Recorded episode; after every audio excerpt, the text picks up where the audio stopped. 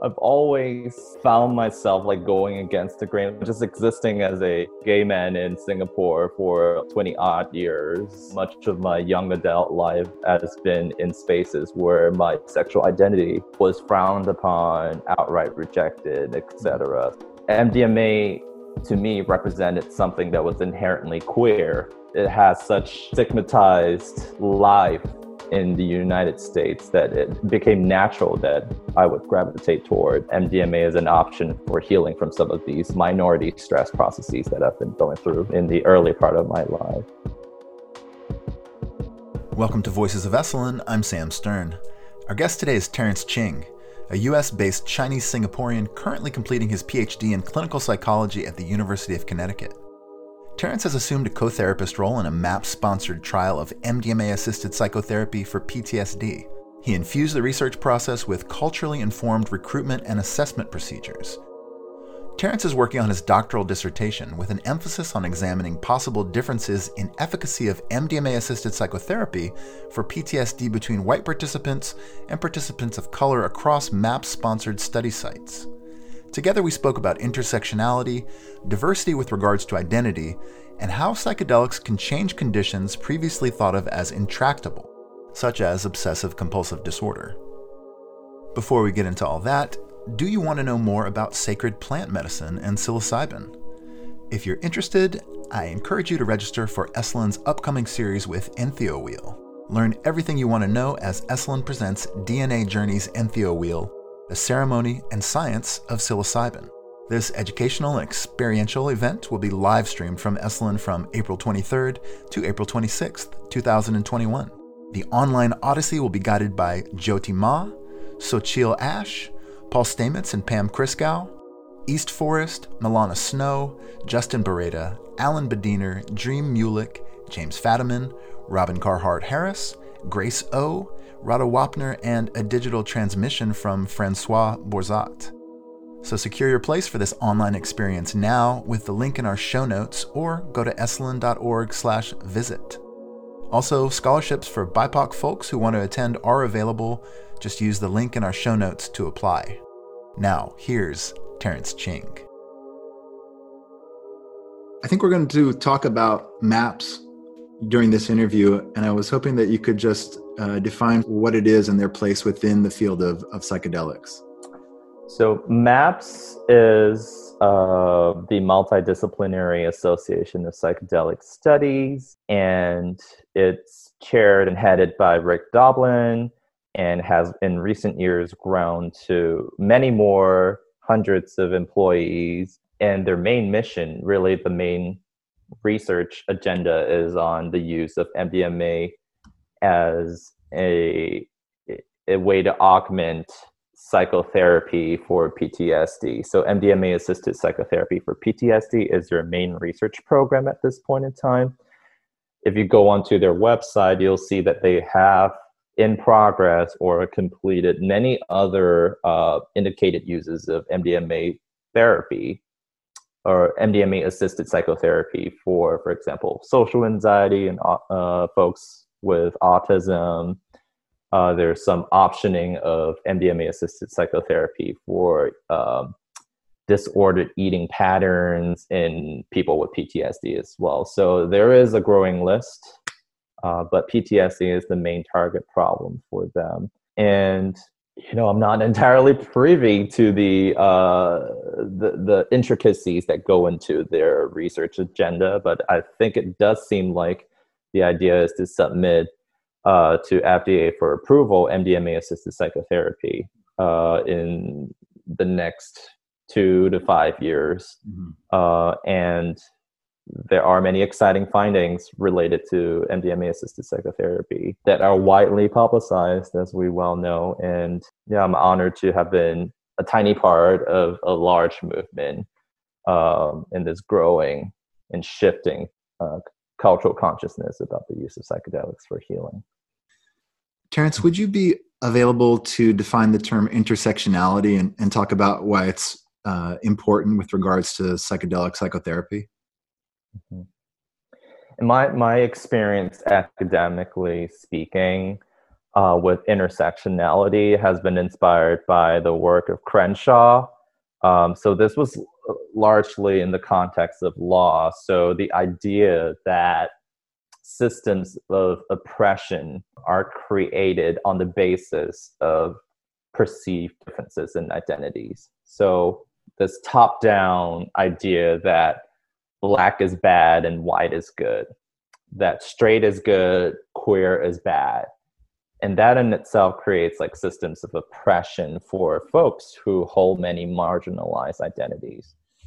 Um, when I think of intersectionality, I think of you know what exists in the overlap in the liminal spaces is the experience of a queer black person or a queer Asian person simply the accumulation of the experiences of a queer person and the experiences of a black person. And that I don't think is necessarily the case. It's not that simple or, or additive in nature. I think there are many nuances to existing within the threads of your identity. And I really appreciate when I when you when we talk about intersectionality, the, the metaphor that if you pull on like the fabric of your existence is many threads together. So if you pull on one thread, the entire fabric moves. So it has like, you know, you're not just talking about sexuality, you're talking about sexuality as like a Chinese Singaporean living in a conservative environment with his parents. so so so yeah, that's that's what I'm I'm thinking when I, I, I say intersectionality. That's very helpful. Thank you.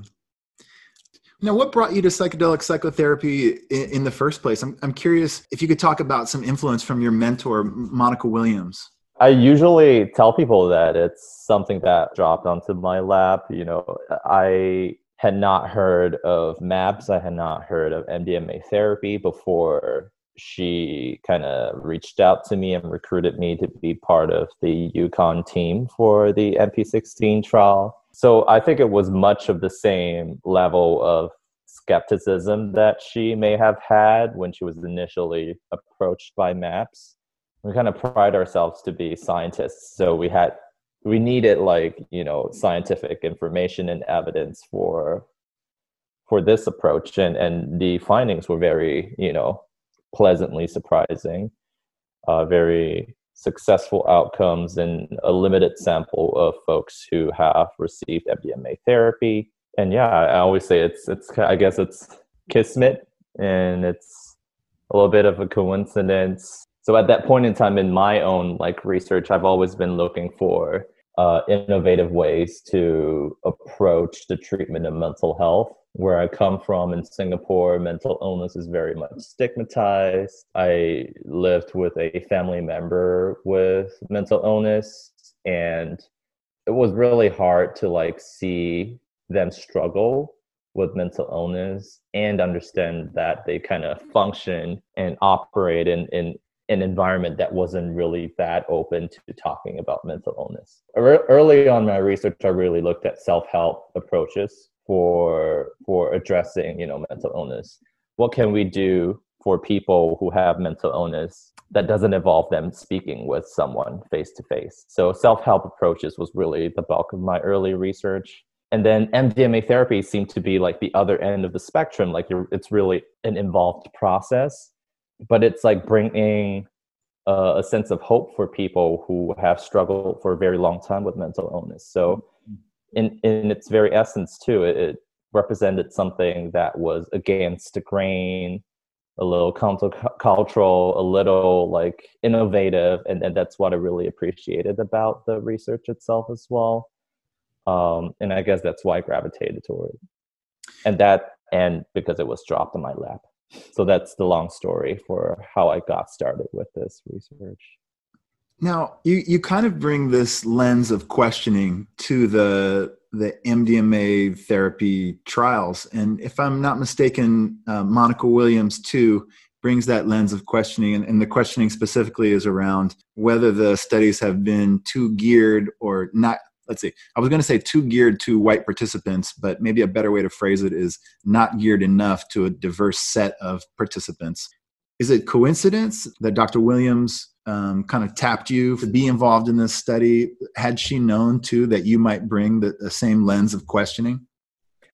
I, I, think that definitely seems to be the case. We when we're doing like health equity work, we always are acutely aware of our own blind spots. So whatever I'm gonna like share later on in this interview is necessarily only representative of my perspective and what I'm able to see. And definitely, if you interview with someone else who is involved in the intersection of diversity and psychedelics, um, they might bring something new to the table as well. But based on my perspective, yeah, like certainly all of these studies have been geared primarily toward non-Hispanic white samples. In all in the six phase two studies that MAPS conducted, there were only approximately, I think, 12 people uh, who were people of color out of a little north of 100 participants in the six phase two studies. There are many reasons for why that may be the case. You know, it's a convenient sample.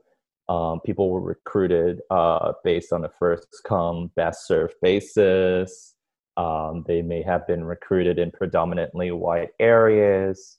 The advertising methods used to recruit them may have worked better with folks who didn't carry any level or any strong level of stigma towards the participation in these studies. We've come to understand the war on drugs has built like a historical layer of stigma against the use of psychedelics for healing among communities of color so you know there are many different reasons for why those samples ended up being like almost 90% white and we were interested to find in finding out if MDMA therapy works just as well for people of color to start. Of course, there are many like diversity related questions one could ask, like, does it work just as well for queer folks? Does it work just as well for differently able folks who struggle with chronic physical and mental illnesses. Let me interject yeah. a question here, if that's okay. Why would MDMA assisted psychotherapy not work as well for people of color or for queer communities or differently abled folks? Mm-hmm. The idea, I guess, is that, you know, when you get down to the ground and see where these trials are being held, they're being held in um, medical institutions that may or may not, you know, convey a sense of imposition. You know, it, it's kind of like you know, you go into the hospital, you see this all-white medical staff in uh, doctor coats, lab coats, and all that. You know, it it activates some stereotypes about what your experience might be like, and are they going to experiment on me? And then you know, now that you know these stereotypes are activated, and these stereotypes are, are actually based in reality too like there is an unfortunate history of abuse of patients of color in medical settings uh, the tuskegee syphilis uh, experiment um, you know i did one year of grad school in kentucky and i didn't know that you know kentucky actually had the public service hospitals had a history of abusing uh, prisoners or, or drug offenders of color uh, in psychedelic research. There were anecdotes of how like a continuous like 77 doses of LSD were administered to black drug offenders, and you know how people uh, drug offenders were recruited into these studies and were paid with like narcotics that seemed to like only feed their habit so to speak. So so like obviously when you know you hear about these things happening it's understandable why people of color may have some reservations about that. You know and also like I, I, mentioned queer people too because the psychedelic protocol has traditionally always ha- had a, like a staunch different gender aspect to it like you have a co-therapeutic setting and one needs to be the male one needs to be female. I guess the tradition is that you know so that when transference occurs like you know you can see the father and the mother and, and that dynamic could be used for a therapeutic purpose. But you know when you talk about like queer folks right like or, or, or, people who have been raised by same gender parents, uh, people who don't feel safe in heteronormative spaces, would that would that different gender pairing actually be counterproductive to mm. deeper psychedel- psychedelic exploration? So I bring that all up to say, you know, there may be some inherent heteronormativity um, about the psychedelic protocol that might not seem as attuned to the needs of diverse populations.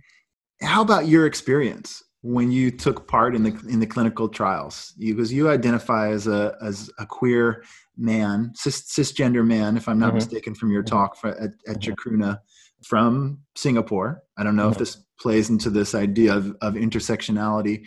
What was your experience with your uh, needs being met within the psychedelic space during these clinical trials?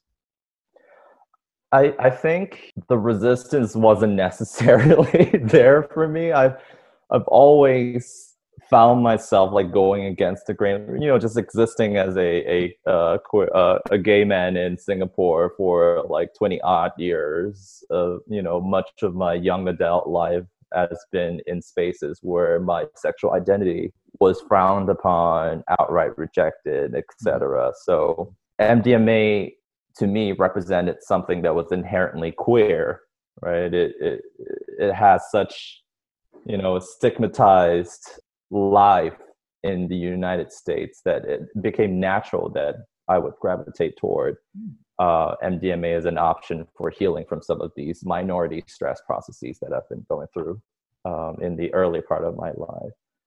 So I, I, didn't need I, I did not need much convincing to to see how it could work for some of these identity related stressors. Mm-hmm.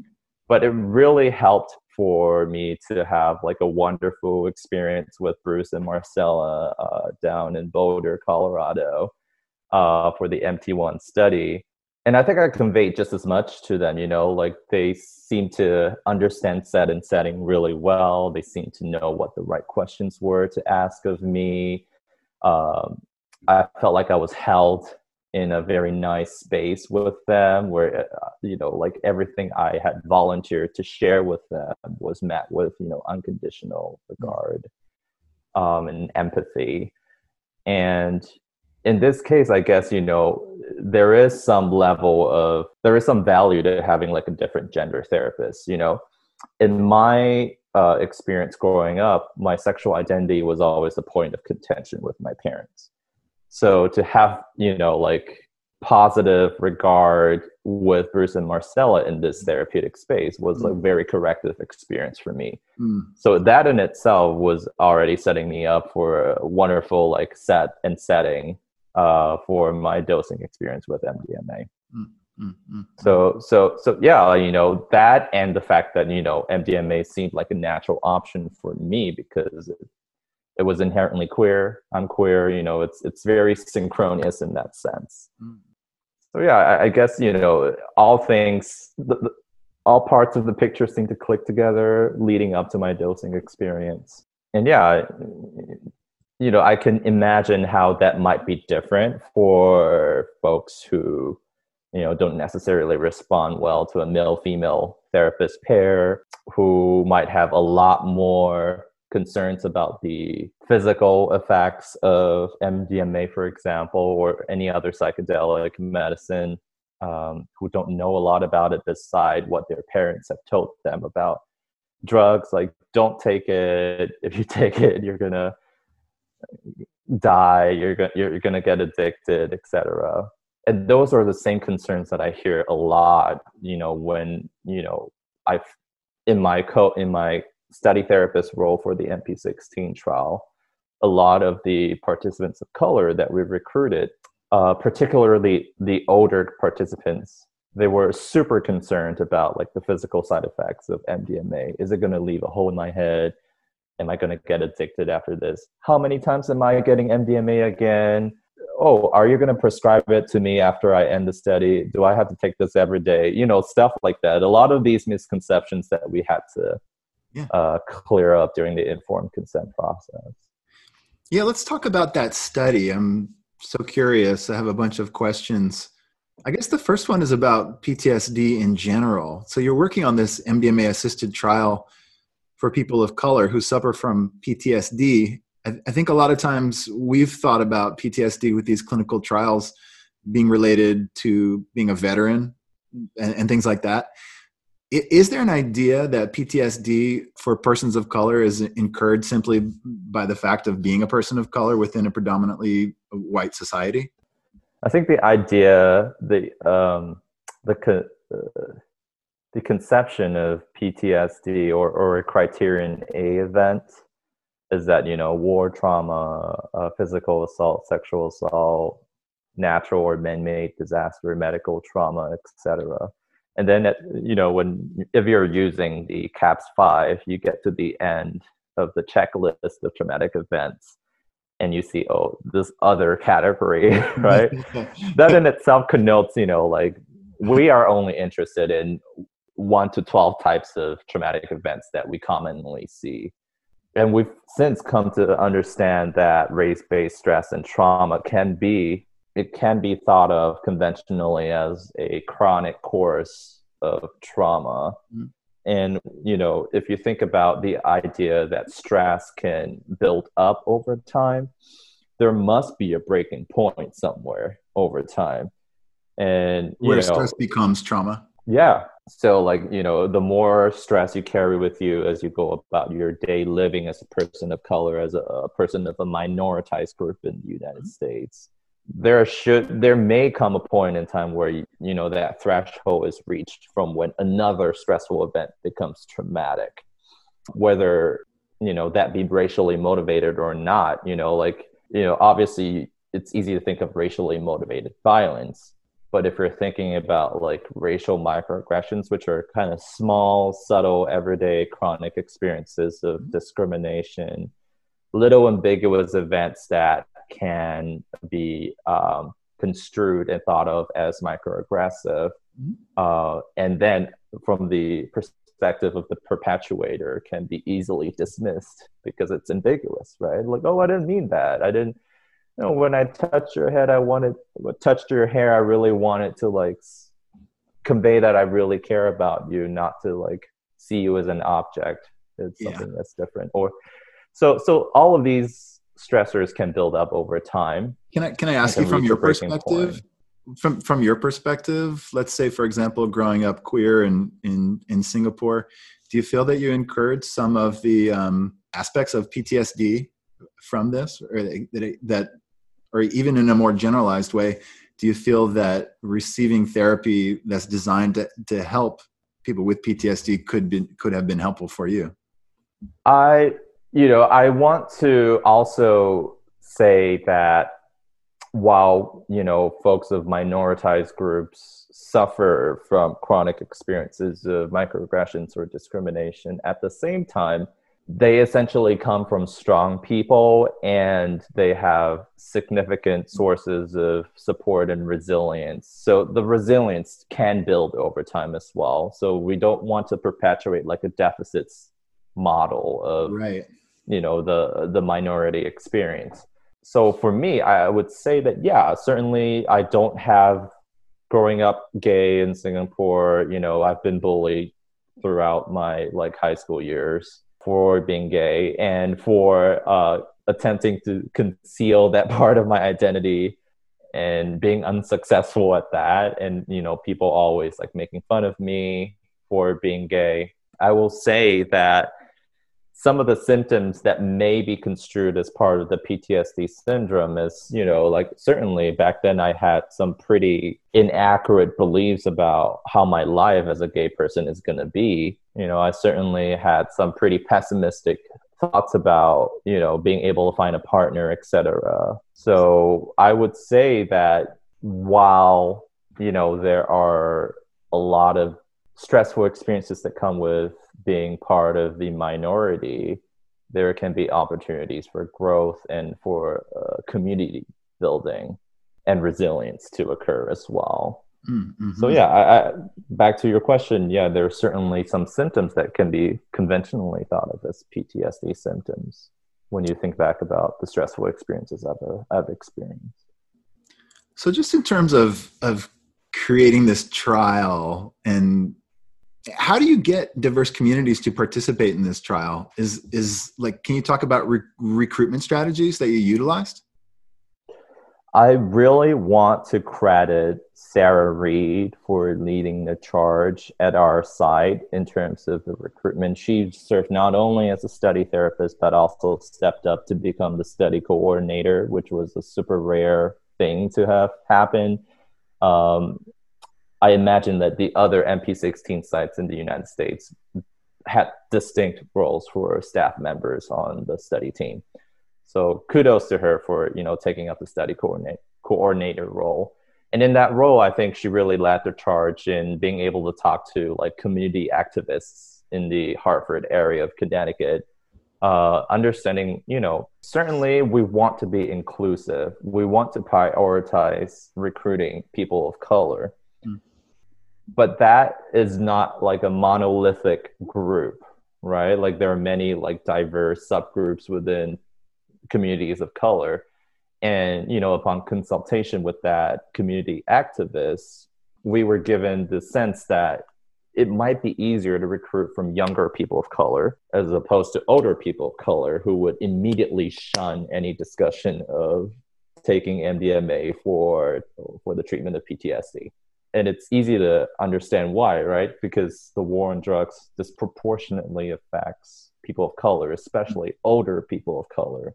And younger people of color emerge in a time when, you know, while the war on drugs is still happening, they're also exposed to much more social media and, and like news outlets advertising or, or talking about the potential psychedelics for healing. So they do have more access to this growing social consciousness that psychedelics can have like healing properties as well. So that's part of the reason why we sought to like reach out to younger people of color in our study. And to do that, we, you know, decided to advertise the study on campus. We decided to create a flyer that had our faces printed on it because we still understand that, you know, if you throw about like a flyer with just words on it, people are going to look at MDMA, PTSD, they're going to say, like, probably hell no. Like, what are you doing? This is crazy.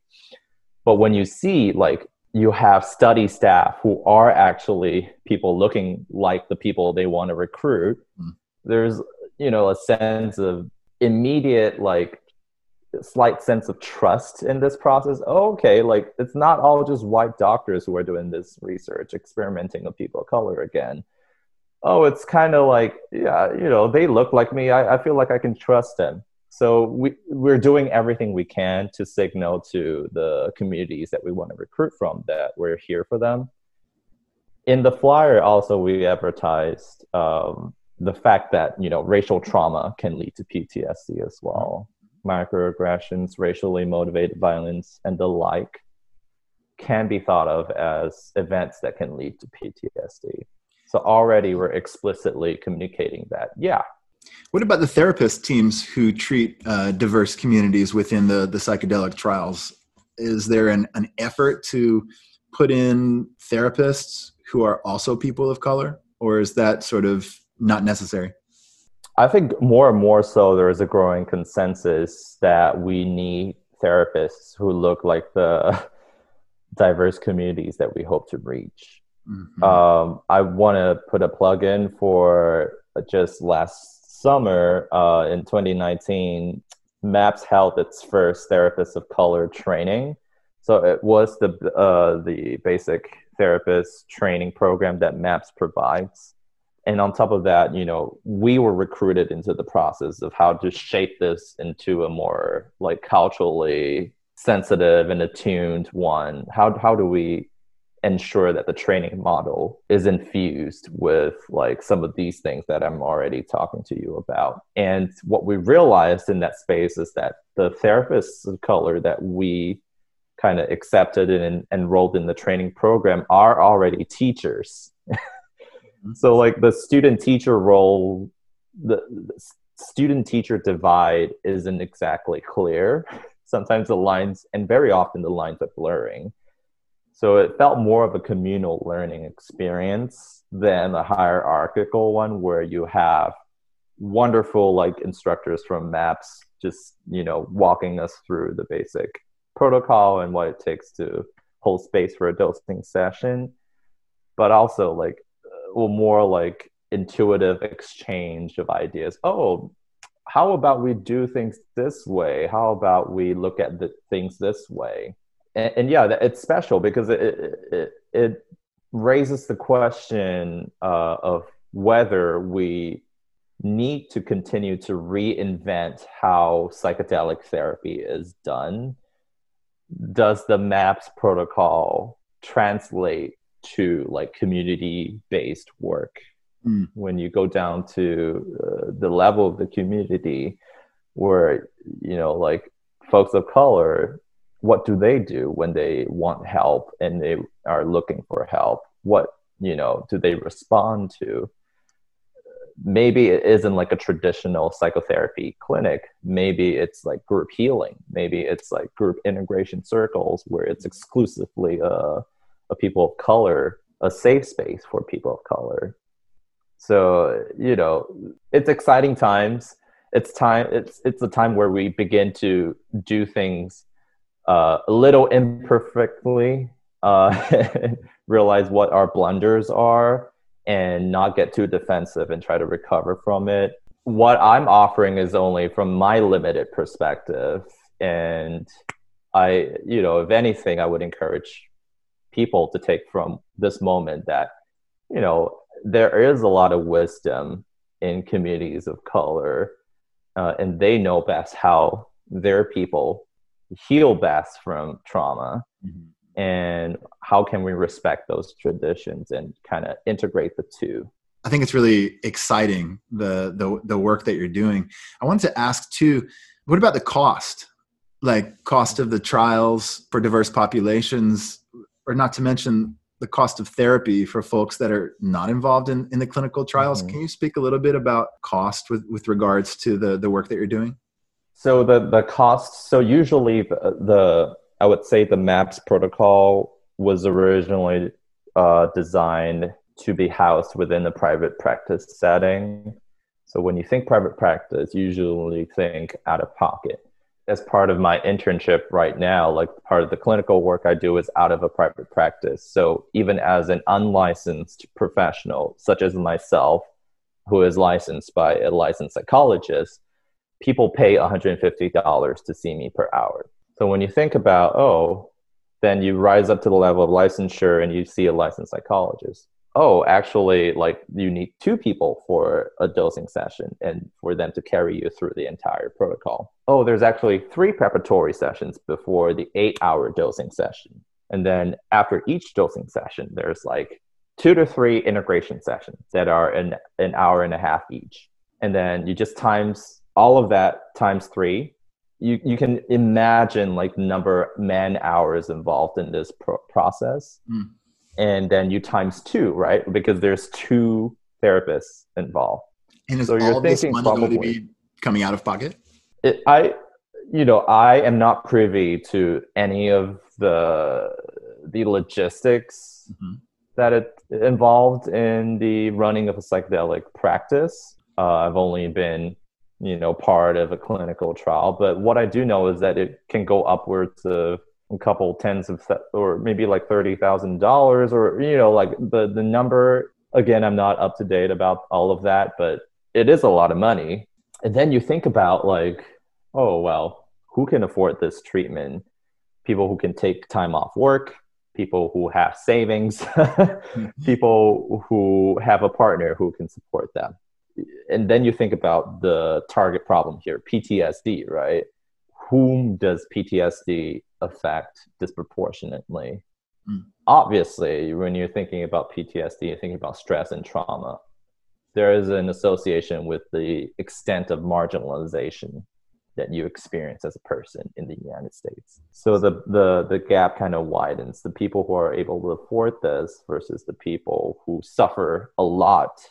I wouldn't say it's it's not uh, like a trauma Olympics or anything, but it's kind of like the people who are suffering a lot and who can also benefit from this treatment um, you know they're not being they're not able to access this treatment because of how much it costs. That said, I think there are many wonderful organizations out there who are actively, you know, conscious about this. They recognize this to be a growing problem, especially with the commercialization of psychedelic therapy and or psychedelic substances, to be specific. Um, they they're thinking about ways to like create scholarships for underserved communities, uh, and I think that is something that we should pay more attention to. How can we, you know, create like a sliding scale enterprise where underserved communities can still access these psychedelic mm-hmm. uh, mm-hmm. approaches for healing. Mm-hmm. mm-hmm. Yeah. Can you talk to me for a second about the, the work of Brian Anderson, who, who conducted a psilocybin assisted psychotherapy study that targeted demoralization amongst long term survivors of the HIV AIDS epidemic? I'm just like immediately struck by how inclusive, like the, the first word that comes to my mind is inclusive and when you think about like a clinical trial right like the traditional clinical trial has like a laundry list of exclusion criteria. So you cannot be suicidal you cannot have substance use uh, disorders you cannot have a personality disorder you cannot have bipolar you cannot have psychosis. Mm. meet any of that and you're not eligible to participate. Um, in that study i'm not aware of the specifics and I don't recall any of the specifics, but the sense that I got was that the the the list of exclusion criteria was very much shortened, and that to me, you know, scientific design aside, really speaks to the heart of the study, right? Like you're doing this in the heart of the the San Francisco community of long-term AIDS survivors.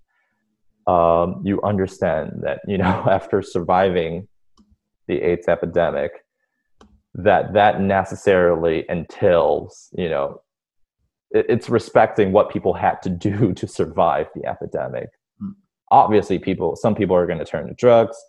Some people are going to develop personality disorders. Some people are going to have some pretty impulsive risk-taking behaviors. And they do that either to, to cope with the difficult internal experiences that they're they're experiencing because of the AIDS epidemic that they're losing people left and right that they love. It's you know it's it's it's so respectful of the the the lived experiences of these people that they're hoping to recruit. So you can you can only imagine if they stuck to a traditional list of exclusion criteria they mm would still be recruiting people today.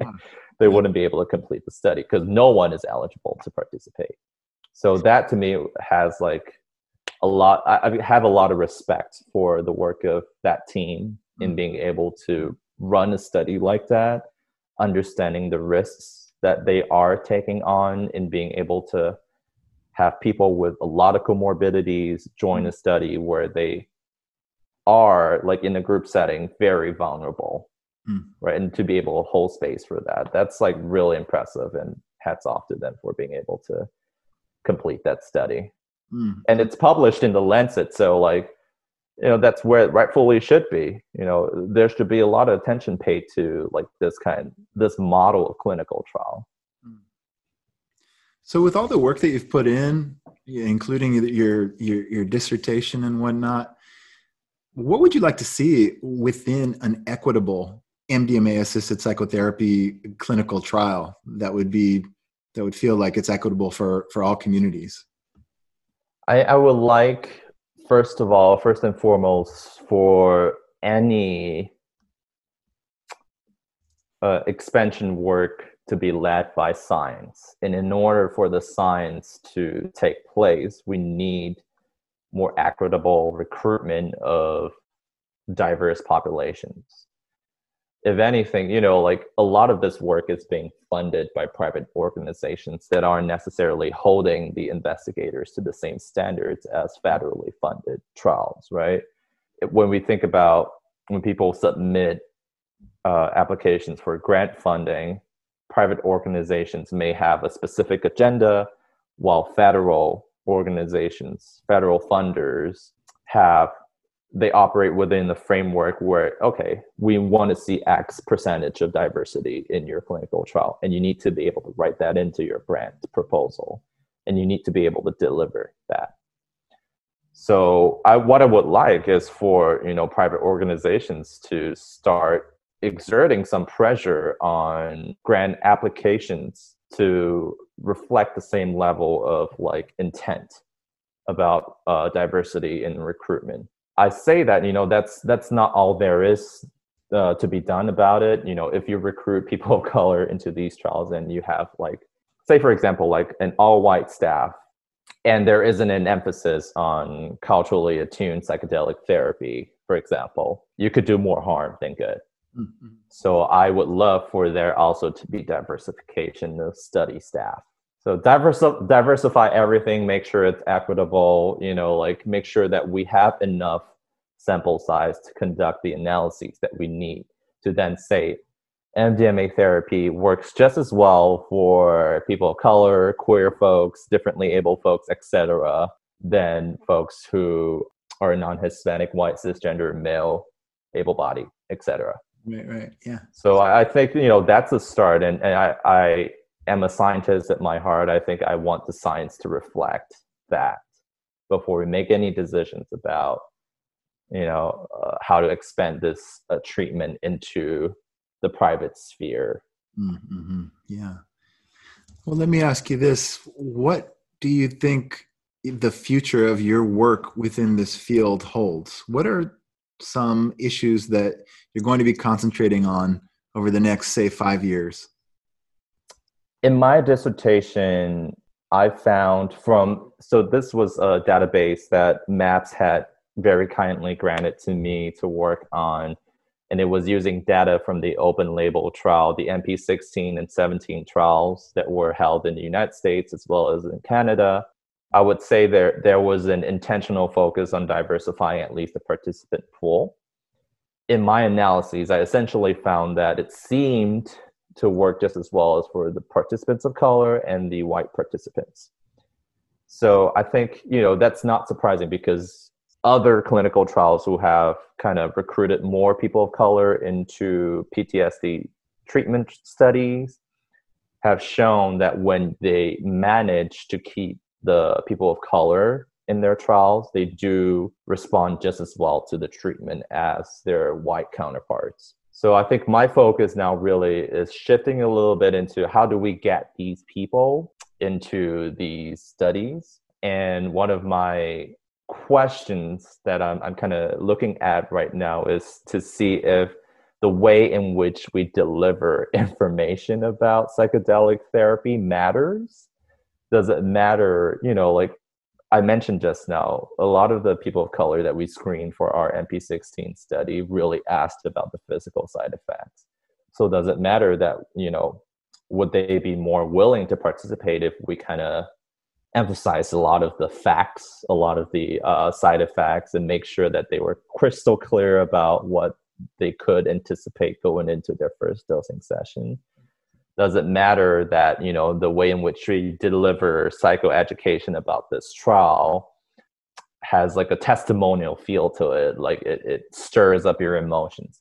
Does it matter that uh, people would rather look at graphs than hear people speak at them or talk at them for an hour at a time? So you know i'm, I'm interested in seeing how different modes of communicating information about psychedelic therapy uh, may impact people's willingness to participate in this research. Terence, I, I, saw in your bio that you have some interest in the use of psychedelic psychotherapy to assist for people who are suffering from obsessive compulsive disorder. And just wondering if you could speak a little bit about that.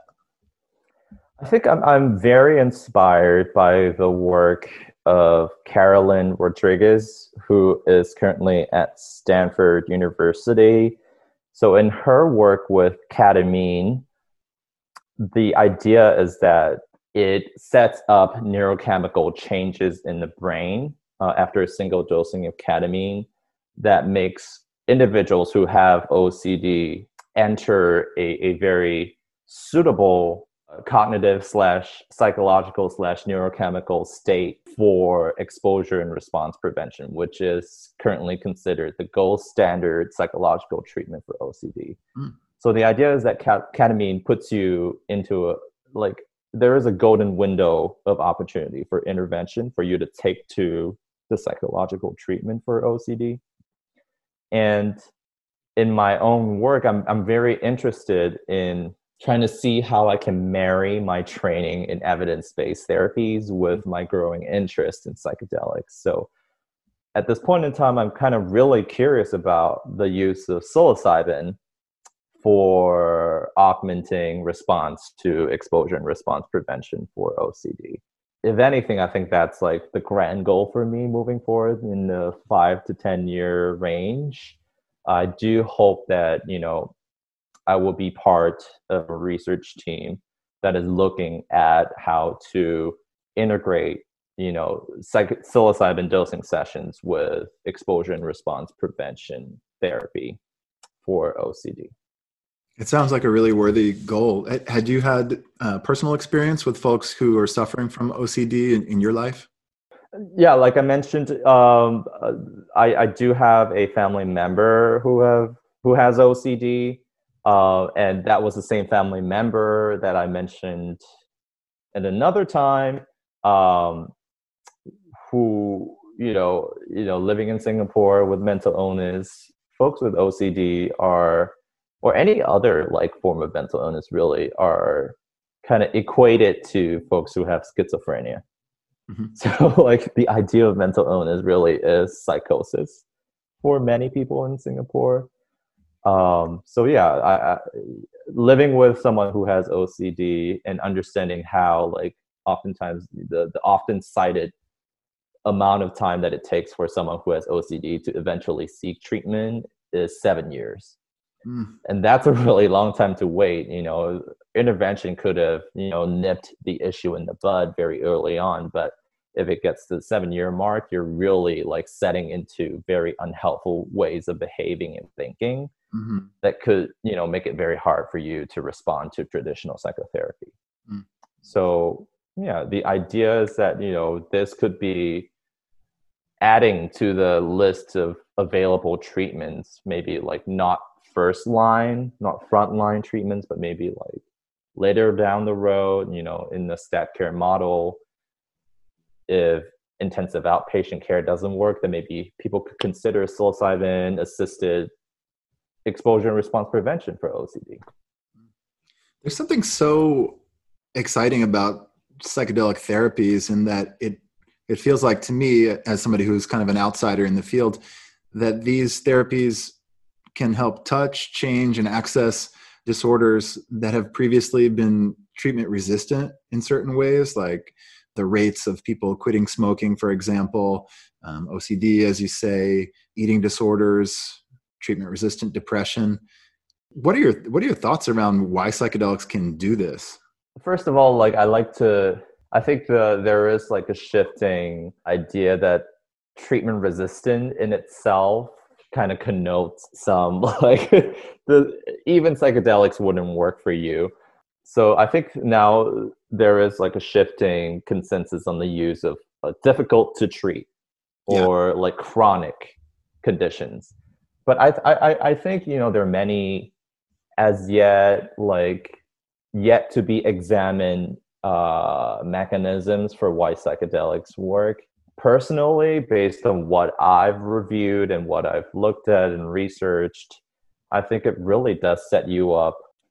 And and you know, before I get into that, the the idea that there are separate mechanisms of action to me, like I, I don't believe in that. I think it's all just part of the same fabric. You know, your things are happening at the neurochemical level, at the spiritual level, at the psychological mm-hmm. level, at the cognitive level, at the somatic level and they're all happening at the same time. So, because psychedelics can catalyze such an urgent and significant shift in all of these levels of change, I think it does set you up for a wonderful like opportunity to receive what tends to work for people who may have less uh, difficult to treat version of that same target problem you're hoping to get some help for. So I, I guess you know, like psychedelics gives you the boost that you know. Think about volleyball, like you're getting like that. Um, psychedelics is you setting up that spike, and the treatment is the spike itself. Ah, I like that. That's a cool metaphor. I think you've been very uh, comprehensive with your your questions, and and I think if anything, I I want to encourage us to think a little more diversely about diversity. Oftentimes, when we're saying diversity, we immediately like it's synonymous with race and ethnicity. So when we bring intersectionality into the mix, you know that there is like much more in the liminal spaces than the conventional categories that people like to think of. Uh, it's not yes or and no or either or it's kind of like everything at the same time for a lot of people with diverse identities and yeah like I'll always you know i encourage people to always be curious and humble about what they don't know to always seek the wisdom of people who are different than you to always suspend any stereotypical beliefs you may have about a particular group. And yeah and, and encourage people to to advocate for more fiercely and, and continue to be very fierce about advocating for diversity in psychedelic work whether it be clinical practice or research. I think you know we are so interdependent on each other. I think the idea is you know we can't do it alone. And if we come together whenever any one of us gets tired another person can step up and just let let's keep the momentum going.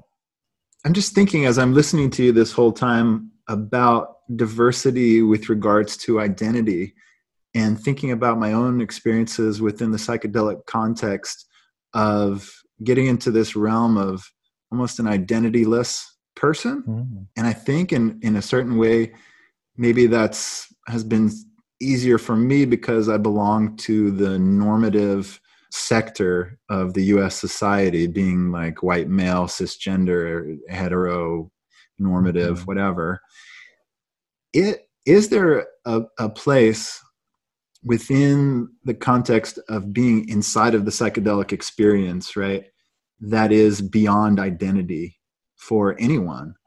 Or, uh, or is this somewhat of an impossibility um, for folks who live their lives as part of an, an othered mm-hmm. population?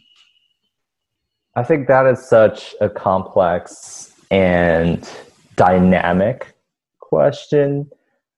I'm immediately like, you know, it, it, sounds like you've identified that there are some privileges that you have existing in your skin as you uh, exist in psychedelic spaces um, and necessarily that that perspective would change you know if you if you imagine yourself as a person with another set of identities mm.